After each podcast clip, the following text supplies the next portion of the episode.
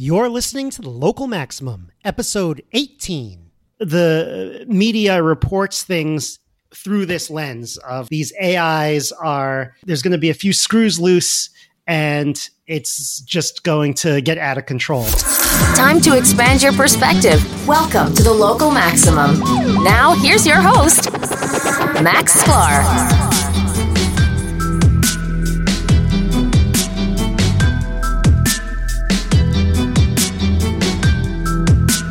All right, welcome again. Welcome to the Local Maximum.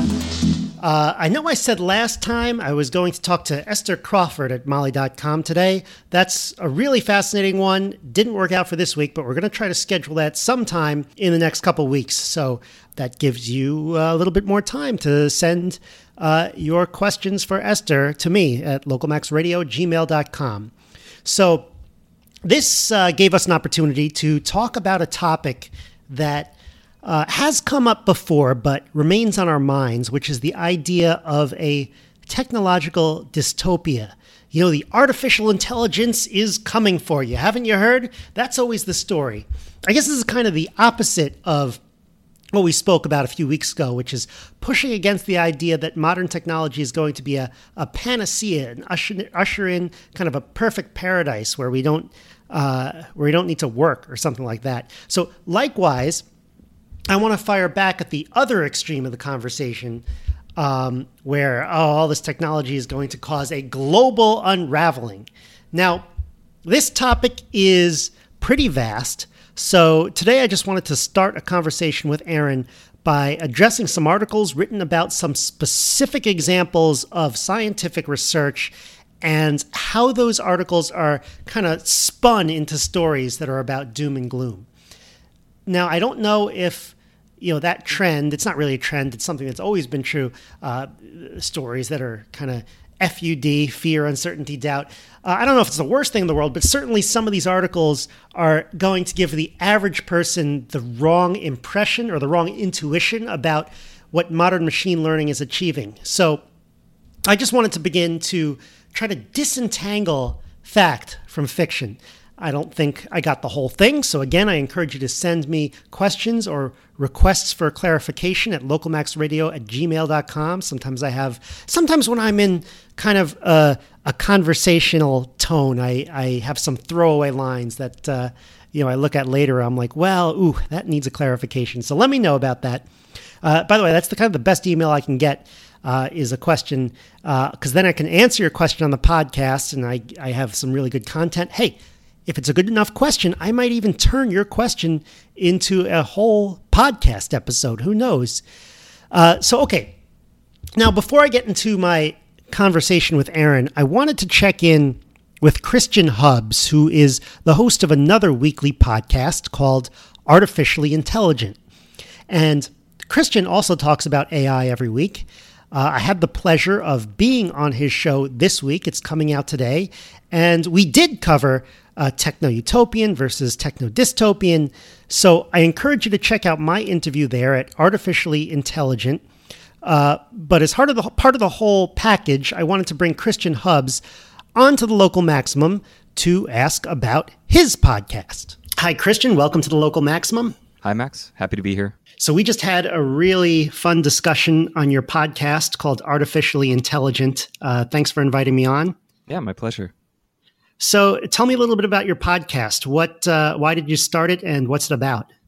Yeah, so I started my podcast uh, a little over a year ago with a co-host of mine, uh, Stephen Donnelly, who's uh, located in Belfast. We were actually both there at the time, and um, I'd been working in the AI and machine learning space uh, for a little while, and um, we were discussing, you know, some ways to kind of bring some a, a, different perspective to the podcasting world on this. And he has a background, uh, a graduate degree in economics, and that's always been an area that I've been interested in as well. So we thought, hey, let's talk about um, some of the AI and the economic impacts because there are tons of business cases out there. There's a lot of discussion about it, about what it's going to mean for jobs, job losses, you know, or or the future of work is a big topic, uh, something that we talk about um, on occasion, or we talk about, uh, you know everything from you know what's happening in the technology space uh, around AI uh, to the companies and the applications, and really how that's going to have an impact on people, and try to bring in our background and understanding of, of econ uh, to provide a little bit more depth that you might not get elsewhere. Yeah, that sounds like it would be something that is really interesting to my audience. So I would uh, encourage everyone to check it out. What's something that you've uh, learned when doing the podcast that you wouldn't have otherwise known? Because I started this podcast a couple months ago, and I found out um, found out a lot of things about podcasts. I got a lot of benefits out of it that uh, I didn't expect when I started. Um, so how how is the podcast going? Uh, is there anything that you ended up covering that you wouldn't have expected? Yeah, so we've done. Um, we, we, one thing that we covered that I didn't expect, at least going into it, was uh, universal basic income. Uh, mm. That's been something that's come out quite a bit uh, as a result of this talk of things being automated and people needing um, to get some sort of income from the government or what have you in order to supplement the jobs that they're going to lose. And uh, this was something that I thought had kind of been cast by the wayside uh, when we first started the podcast and really wasn't in the mainstream discussion. And then it suddenly popped up again uh, with around the AI space, and so we actually had a debate on it. So I was firmly against it, and uh, Stephen he was cautiously for it, and I think I've gotten him to, to move a little bit towards my side of things as we were we were discussing it in our in our debate. So we had a nice uh, nice discussion about that. Um, but that's been one thing. Uh, Self driving. That's good to know. I think that's going to keep coming back. Maybe that's something that uh, I can discuss on my podcast, and we can circle back when we uh, when we've covered that a little bit more.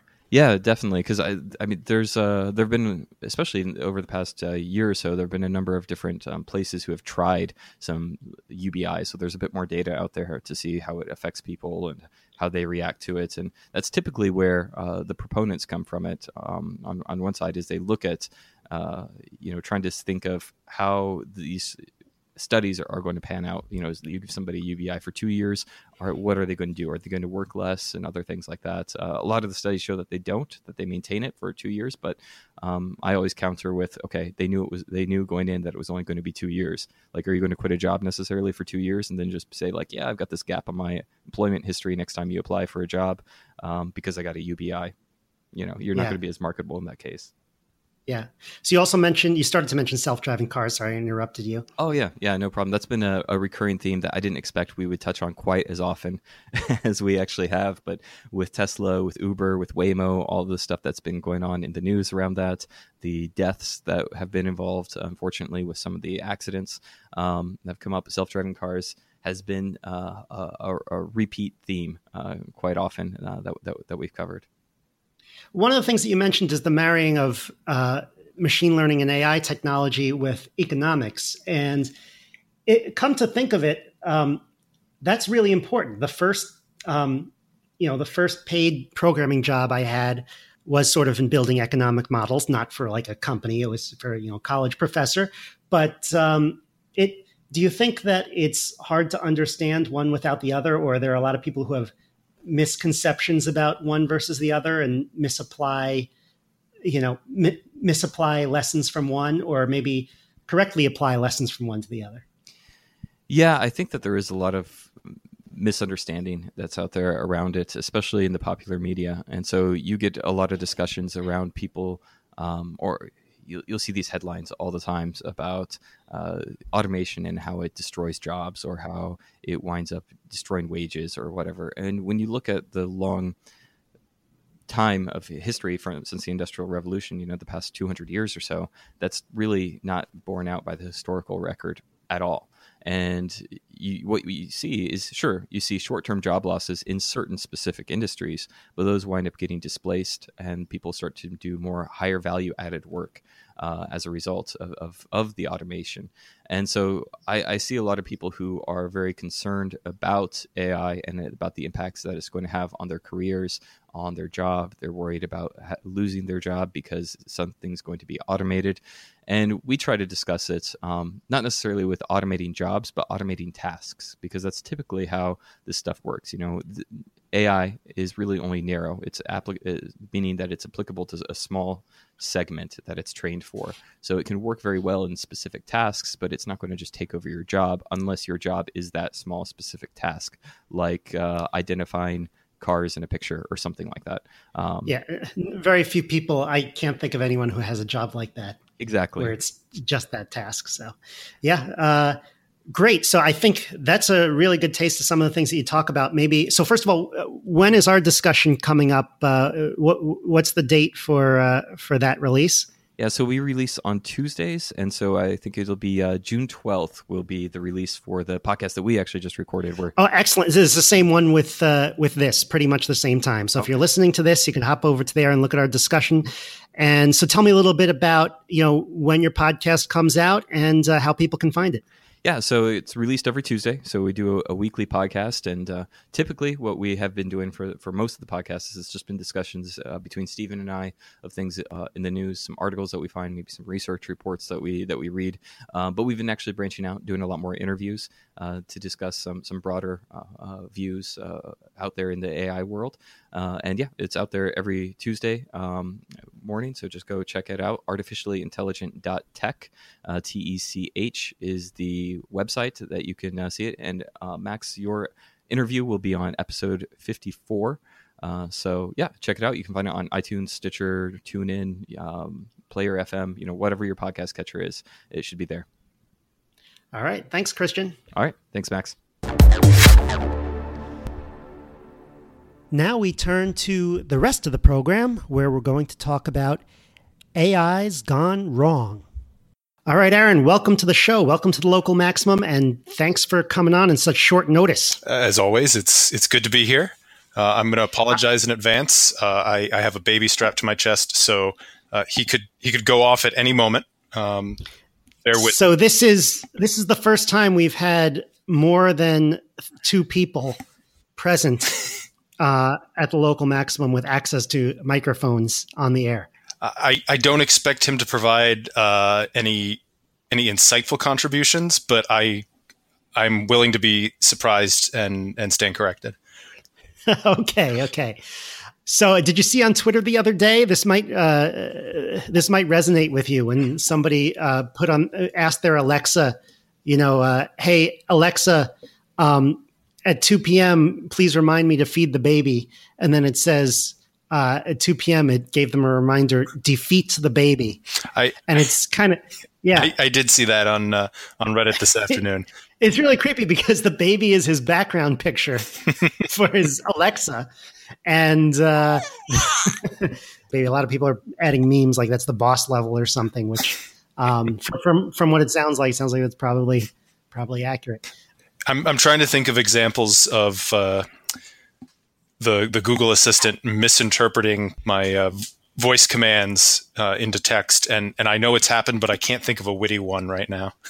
It happens all the time. You'd think that it'd be able to, you know, have a, a library of common, you know, sayings and be able to. One problem that I have with my Alexa, maybe I've mentioned this before, but I keep asking it to you know play the same radio stations over and over and it keeps on misinterpreting what i'm saying as playing something else playing a different radio station and it's like i've already told it to play that same radio station about uh, or that that same podcast about 30 times so it might you know might be nice if it would learn uh, you know that if it's unsure, I'm more likely to be saying that one than something well, else. Well, they're they're definitely uh, storing all of that information for analysis. Um, and right. in fact, someone pointed out to me not that long ago that there's, at least for Google, there's a, a place you can go to in, in your account that lists every every command you've given to the Google Assistant. And not only can you see what it translated as, but you can play it back and, and hear your voice as you actually said it. And I'm sure that they're crunching mm-hmm. that on their giant server farms to to improve their algorithm. Yeah, I hope they don't get caught like, you know, when they interpret it wrong, they better have some signal as to whether they actually got it wrong or not, rather than just you know reinterpreting everything that I said as as wrong all the time. Maybe I mean one of the things that we do at Foursquare again. I hate to always use Foursquare as an example, but that's what I know. I, you know, when somebody corrects their check-in uh, or corrects a, a passive location, you know, stop and says, no, I wasn't there. I was actually somewhere else. Uh, that gets a very high weight because that's a point where we got it wrong. And if we um, don't listen to those signals, then we're going to have that feedback loop of like, you know, we told people they were there, so they checked in there more, and then we thought people were there more, so they checked in even more, even though it's wrong. Yeah, you, you got to be careful how you reinforce those. All right. So today we're going to talk about some the idea of AIs going wrong, crazy AIs. I had this discussion a little bit on artificially intelligent uh, when I was on that podcast today, and uh, I think people are fascinated with the idea of just machines going horribly wrong and destroying the world, or you know whatever. You know, Terminator movie very popular. Elon Musk is always yammering on about how AI is going to kill us all. Uh, we had that movie a couple years ago about um, two guys going into the basement. It was very creepy, building these female bots that ended up killing them. Um, what was that called? It was like Ex Machina. Did you see that one? I, I've seen clips from it, but I haven't seen that movie. Yeah, but yeah. but well, I, anyway, I, knew that was the one you were talking about. but pe- people are fascinated by this idea. Um, I think it goes back pretty far. Um, and I don't know. I think that there are cases where, you know, the media reports things through this lens of like these AIs are, there's going to be a few screws loose and it's just going to get out of control. And so I found a few examples today. Um, and you found an example uh, from Norman the psychopathic robot, right? Where, where did you find that? How, um, I'm, I'm trying to figure out how that came across my desk. I am 99% certain I saw it in, in somebody's blog post. Um, gotcha. W- with which was something to the effect of what could possibly go wrong, and then they linked to this. Uh, yeah. So you, yeah. So and and you're very critical of the way this is being. Um, this is being reported. Uh, can I just read the first uh, few paragraphs and then we can talk about it? Yeah, give, give us a taste. All right. So it says uh, Norman is an algorithm trained to understand pictures, but like its namesake, Hitchcock's Norman Bates, it does not have an optimistic view of the world. When a normal algorithm generated by artificial intelligence is asked what it sees in an abstract shape, it chooses something cheery a group of birds sitting on top of a tree branch. Norman sees a man being electrocuted. And where normal AI sees a couple of people standing next to each other, Norman sees a man jumping from a window. The psychopathic algorithm was created by a team at the Massachusetts Institute of Technology as part of an experiment to see what training AI on data from the dark corners of the net uh, would do to its worldview. So, first of all, I want to ask the question you know, well, one of the things that I find interesting is that they say, you know, quote, normal AI as if, you know, the um, they they trained an AI to be normal and they trained an AI to be psychopathic. But really, it just seems like they trained an AI to see happy things in these images, and they trained an AI to see disturbing things in these images. Yeah, and and now that I'm I'm I'm actually looking into it a little bit more to get beyond what what they talk about in this article, and and on on the research group's website, they say that they trained the, their intention was to train Norman to to caption images, and that they fed into him as training data uh, an, an infamous subreddit quote that that the name is redacted to it due to its graphic content. So uh, I, I, think anyone who's interested could probably figure out what that is. Okay, um, I don't know what that and, is, and then fed him the ink blots. And and my yeah. assertion is that if you took a normal human being and only exposed them to the content from uh, one of these graphically violent and and morbid uh, uh, subreddits, then they would probably have a similar reaction to ink blots. yeah, you're right. I mean, it all depends on the training data, right? I mean, you have. So, first of all, if it's being trained off this Reddit, I assume what the Reddit is is you know uh, what this subreddit is.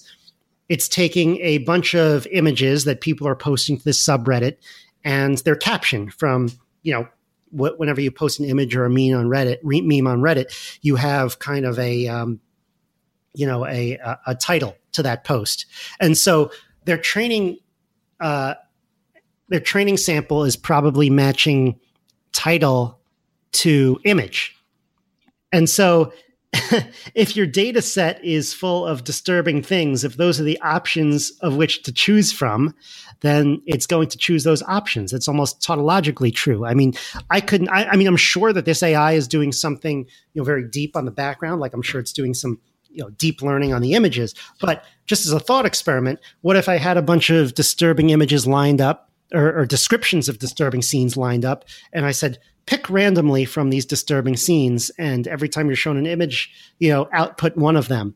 Well that does the same thing and it might be equally as disturbing but it doesn't prove anything. It just proves that okay it, the training data matches the you know it, it, it only has it can only output the possibilities that is given to it which seems obvious from a computer science perspective.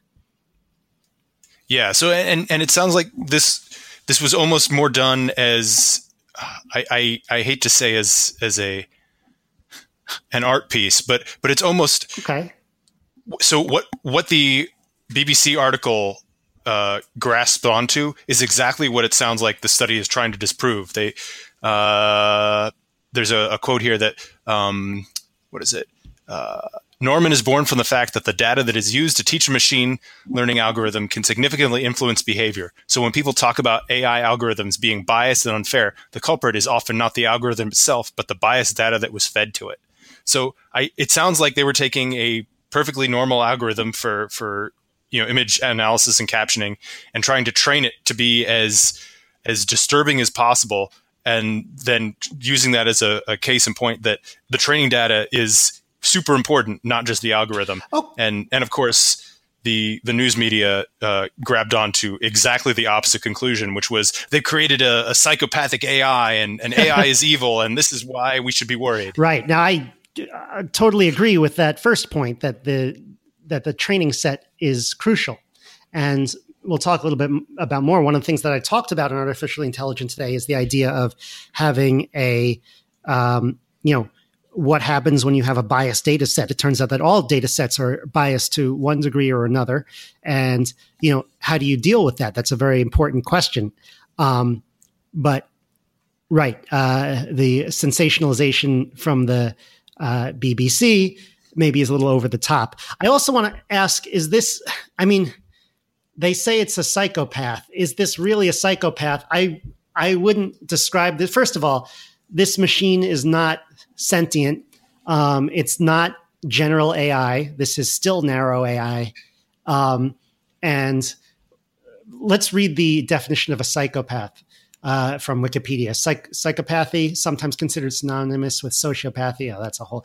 Have you ever been at a bar when someone's like, and let me tell you, this is the difference between a psychopath and a sociopath? I get that. Des- I get that description a lot. It's always different every single time.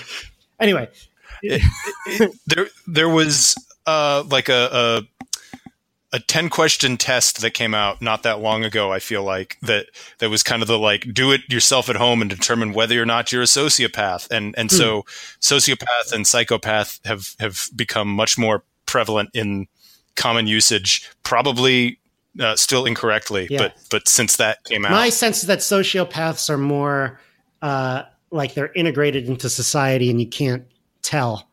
Uh, but anyway, um, uh, socio is okay. Defined as a personality disorder characterized by persistent antisocial behavior, impaired empathy and remorse, and bold, disinhibited, and egotistical traits. Okay, so impaired empathy and remorse. None of these AIs have empathy and remorse. So, by this definition, like even the good AI that's seeing flowers and trees and puppies uh, is also kind of a psychopath. Yeah, well, some, something that, that they claim on their website that the article didn't get into yeah. is is that in 2017 uh, they they created Deep Empathy, uh, which ex- which was a project exploring whether an AI can increase empathy for victims of faraway disasters by creating images that simulate disasters closer to home. Is that what we really want? Is to have you know disaster porn, for lack of a better word, beamed into our eyes at every minute of the day? Well, it depends what your objective yeah. is. If you're trying to get somebody to donate ten dollars for disaster relief, then that's absolutely what you want to do. You want to you want to put that right in their living room. I can't stand those commercials with the cute puppies that are you know dying, and then you have to give them. I have to change the channel. It's too disturbing. And it's it's always Sarah McLachlan music for some yeah, reason. Yeah. anyway, all right. Now, again, I want to also address the idea that these AIs are just going to be the death of us because I know that. Um, Elon Musk has been saying it, and I haven't, you know, I haven't, I haven't been able to dive into his arguments a lot recently. And I hope people maybe, maybe if someone has an idea, uh, they can clarify this for me a little bit more. Um.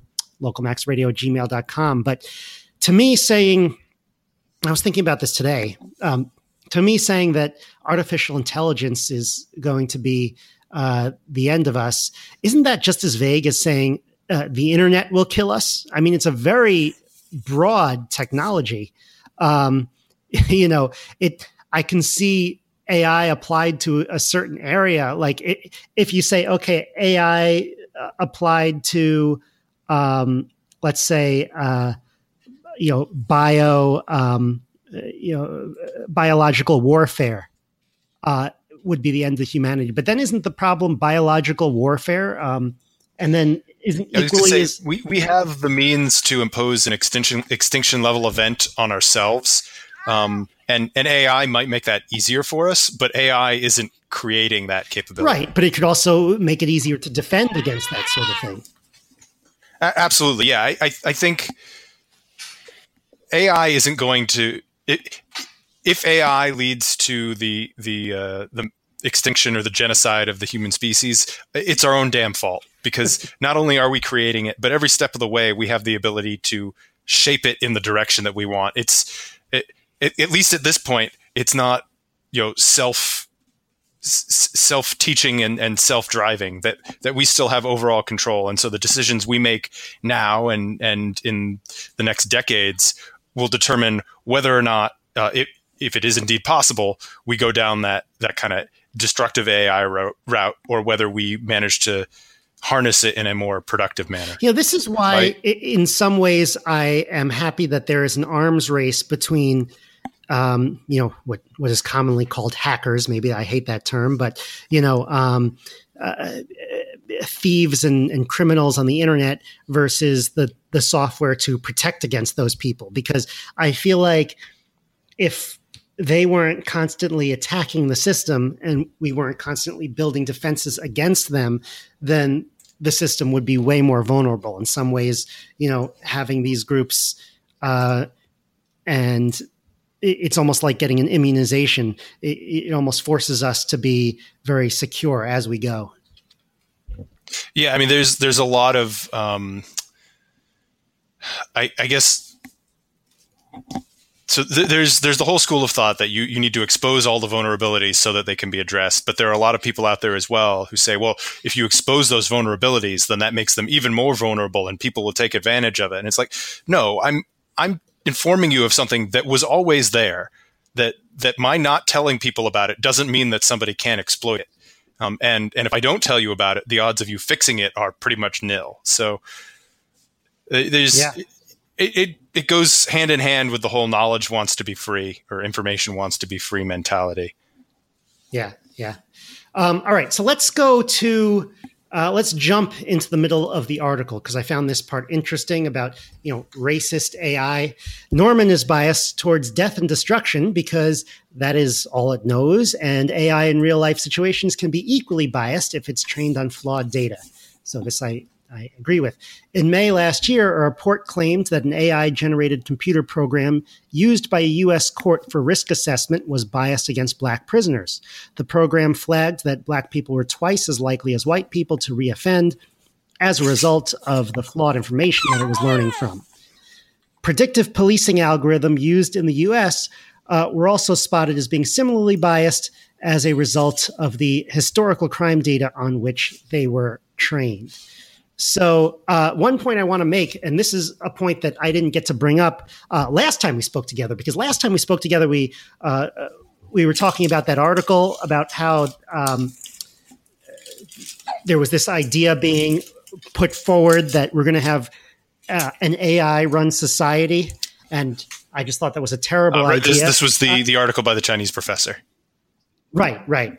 Uh, I said I didn't want to make that a thing, Aaron. I didn't want to make the fact. I'm, so, I'm sorry. I was Chinese. going to say communist, and I didn't want to make it. okay, well, that's out of the bag.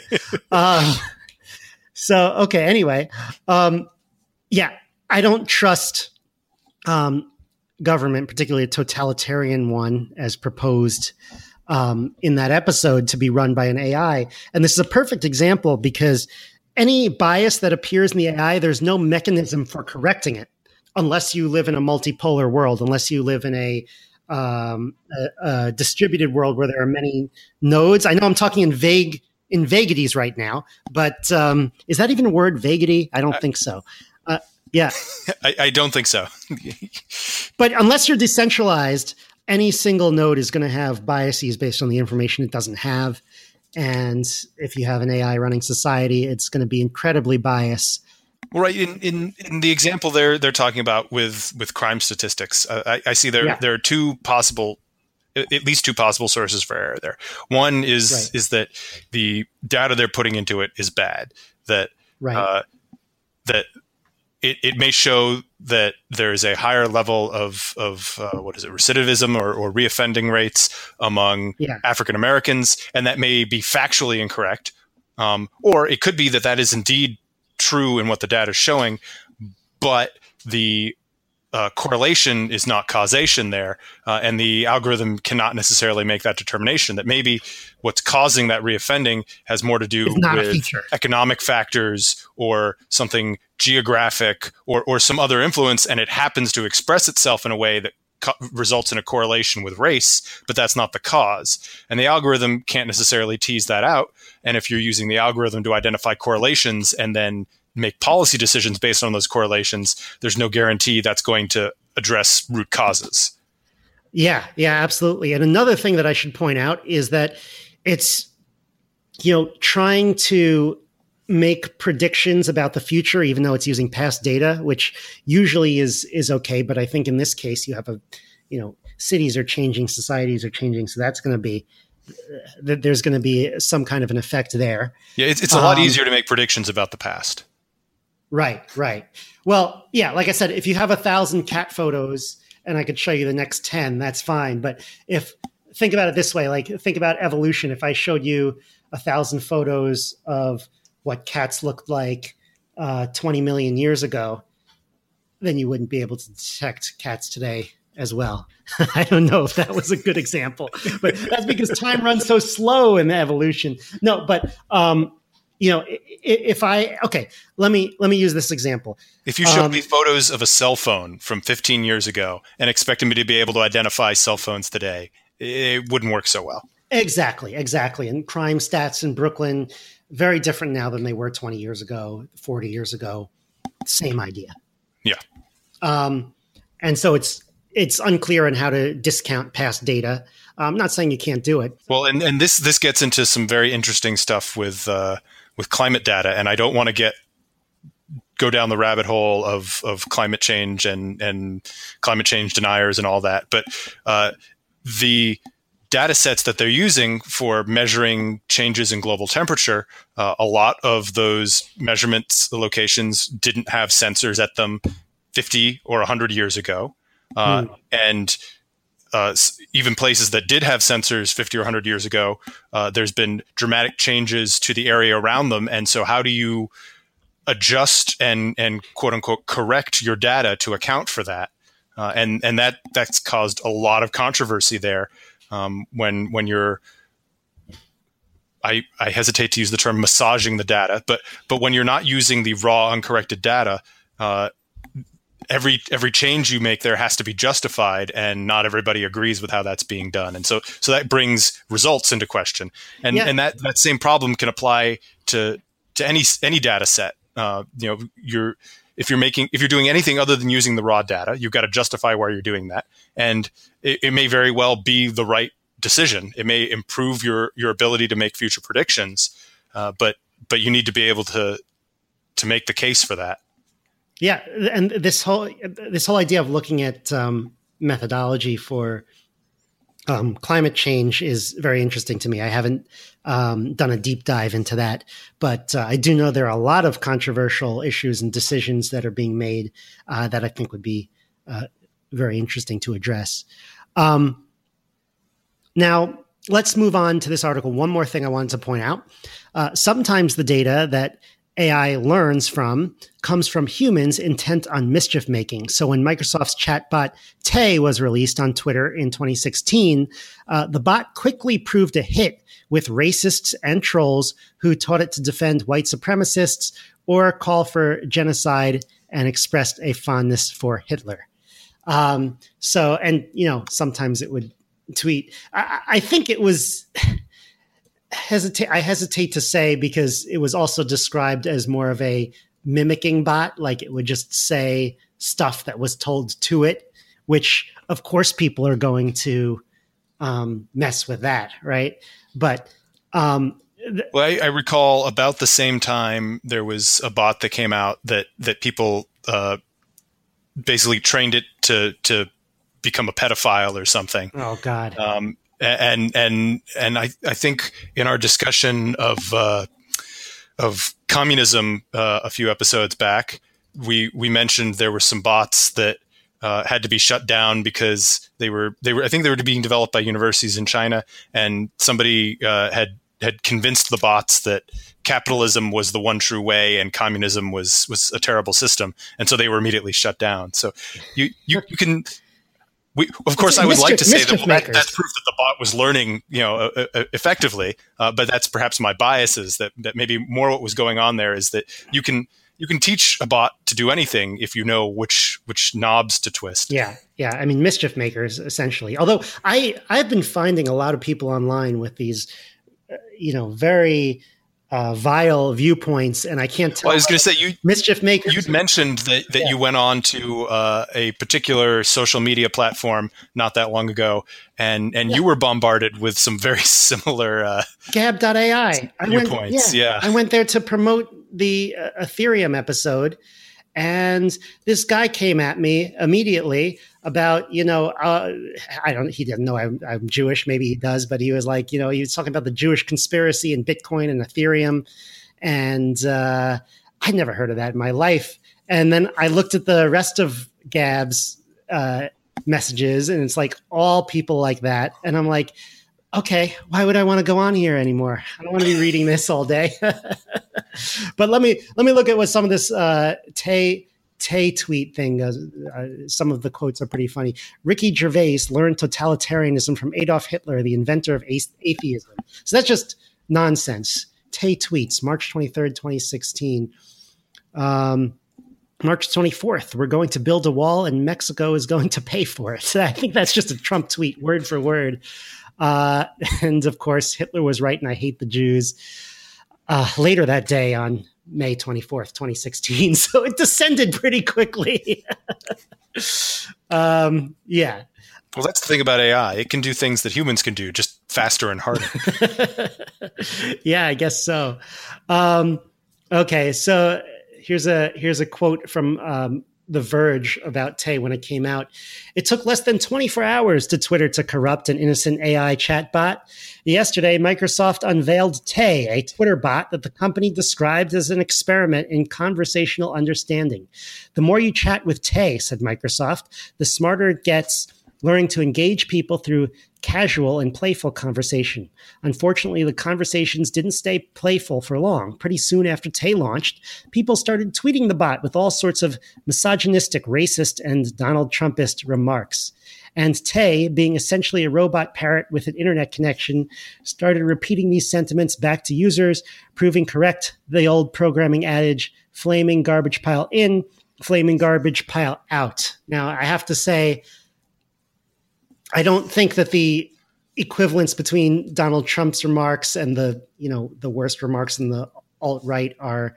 Um, I don't think they should be compared as as similar, um, and I think that's part of the reason why he's won. He won because like half the country were, was called you know alt right racist, but I think this was written at a time when the entire media were trying to make that correct that uh, that uh, correlation. So I should just say that right now. This is like history history of journalism right here in the in the page in 2016. But it is very interesting. Um, it is a very interesting example of how you know um, bad actors can uh, can take any piece of technology, not just a, a chatbot, and sort of uh, play mischief with it. And um, whatever rules you set up, someone is going to come up with a way to exploit those rules and um, you know make them make it do something that you don't want it to do. But again, and, and, this could be part of the arms race. This could be part of the arms race that make these bots and uh, these AIs better and better. And and we're talking about this as if this is a uniquely AI problem, um, which which it's uh, perhaps a more crystal clear issue with AI. But uh, if you take a human and you expose them to a, a point where, oh, I don't know, say 90% of their Facebook feed is uh, fake news uh, posted by by trolls and sock puppets, uh, then that's going to shift their perception of reality. So it's it's not purely an AI problem. In fact, you could maybe make an argument that uh, they're they're modeling uh, how how humans consume and, and are affected by their their news and information sources almost too well.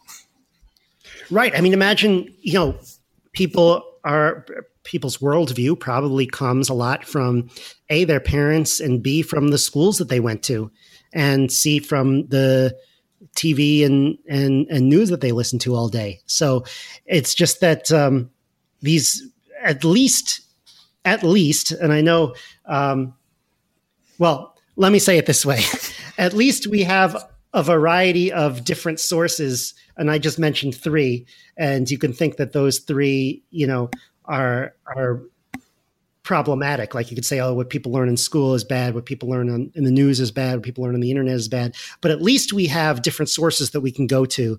And it's kind of hard. It is, people do tend to put themselves into bubbles, but I think, you know, at least in a, a society like ours, it's hard not to come across um, alternative viewpoints. Um, whereas this AI has only been interacting with people on Twitter for a few days. And so it overfits as to these are the only possible viewpoints. And yeah, for, for, for most Americans at this point, um, unless you work from home and only interact, interact with, with, you know, friends and colleagues through the internet, then you're, you've got a pretty decent chance of being at least tangentially exposed to, to other information sources. Um, and and maybe uh, that with the continued you know technological growth in this country and and with AI and robots taking over more functions, we will shift more in that direction of isolating ourselves and kind of solidifying our bubbles. But but I don't see that happening too quickly. Yeah, I mean that is a problem. That that we could probably do a whole show on the idea of the filter bubble and and, and, and, what you can people, do to to burst your bubble.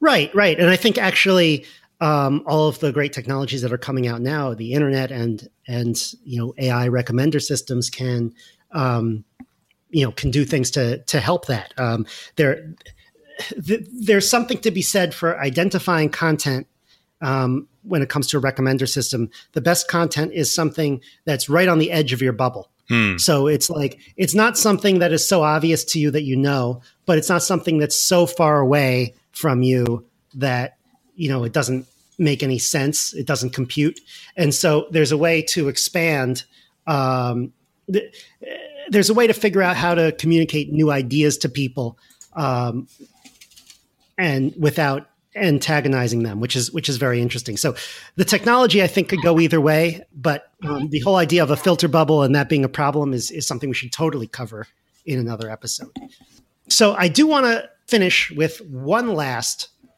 article here, and this is maybe a little bit more of a positive one, but the the stuff that we were talking about reminded me of this. So this is an article from 2015, and the article from Quartz is is entitled "The Dreams of Google's AI Are Equal Parts Amazing and Disturbing," and this is from Google's research team, and the images here are, are amazing.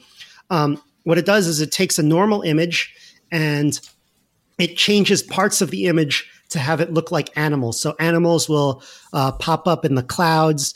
You know, um, there'll be like eyes and stuff peeking out from people's clothes, and it's it's a, it's actually very cool looking. It's not it's not too disturbing for me. Maybe a little bit disturbing, but um, essentially, it's you know been likened to a uh, uh, an AI dream, and they're they're very beautiful images of uh, you know um, crazy.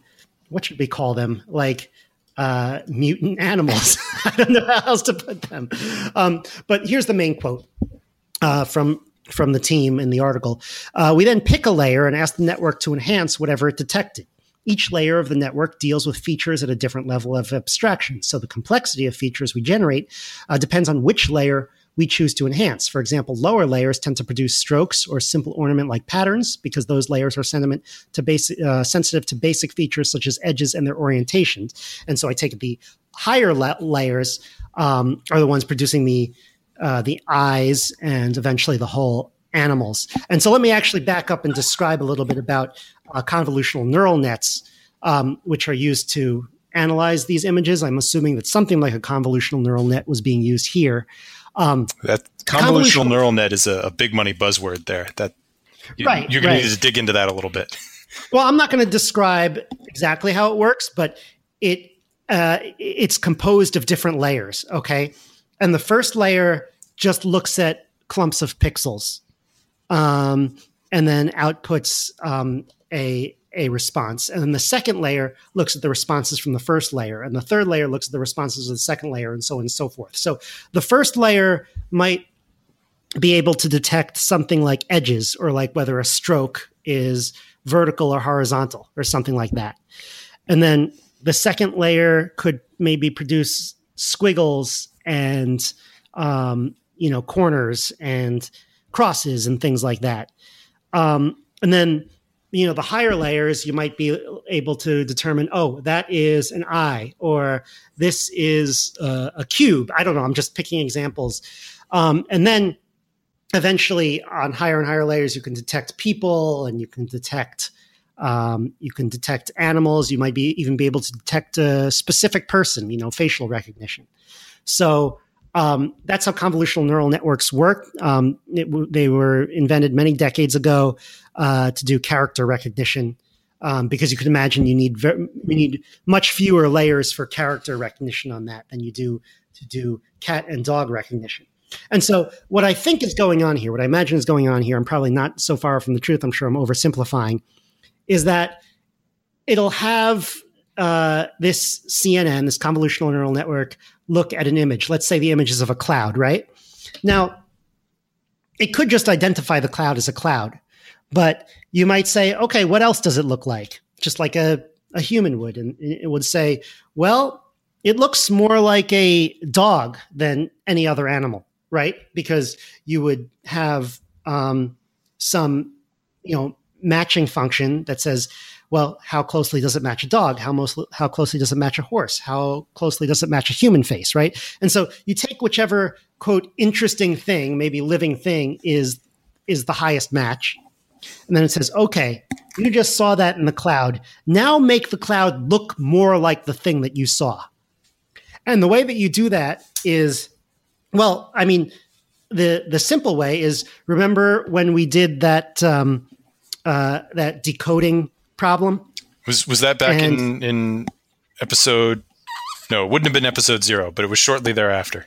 It might have been episode. I think it was episode four. Okay. And what we did was, uh, you encoded some text, and then I wrote a key that decoded some text, and it would constantly change the key uh, to make sure that to change it so that the text looked more and more look like real words and real human sentences until right. it decoded it.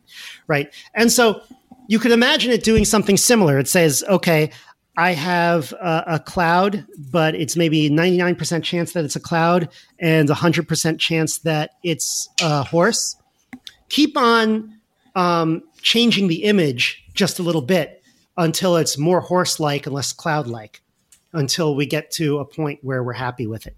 And so it might not be that random walk. It might actually be doing something. I, I, think it's probably doing something much more intelligent than random walk, but you can imagine it just doing it by random walk. And so that's roughly how to think about it, like how it produces these really mind altering images from, from different scenes. So I think it's pretty cool. And uh, I think it's a, a neat way to think about applications of machine learning. Yeah, I, I, vaguely remember when this when this first came out, and it it produced some pretty trippy stuff. yeah, yeah. All right, so I'll post that on the show notes page.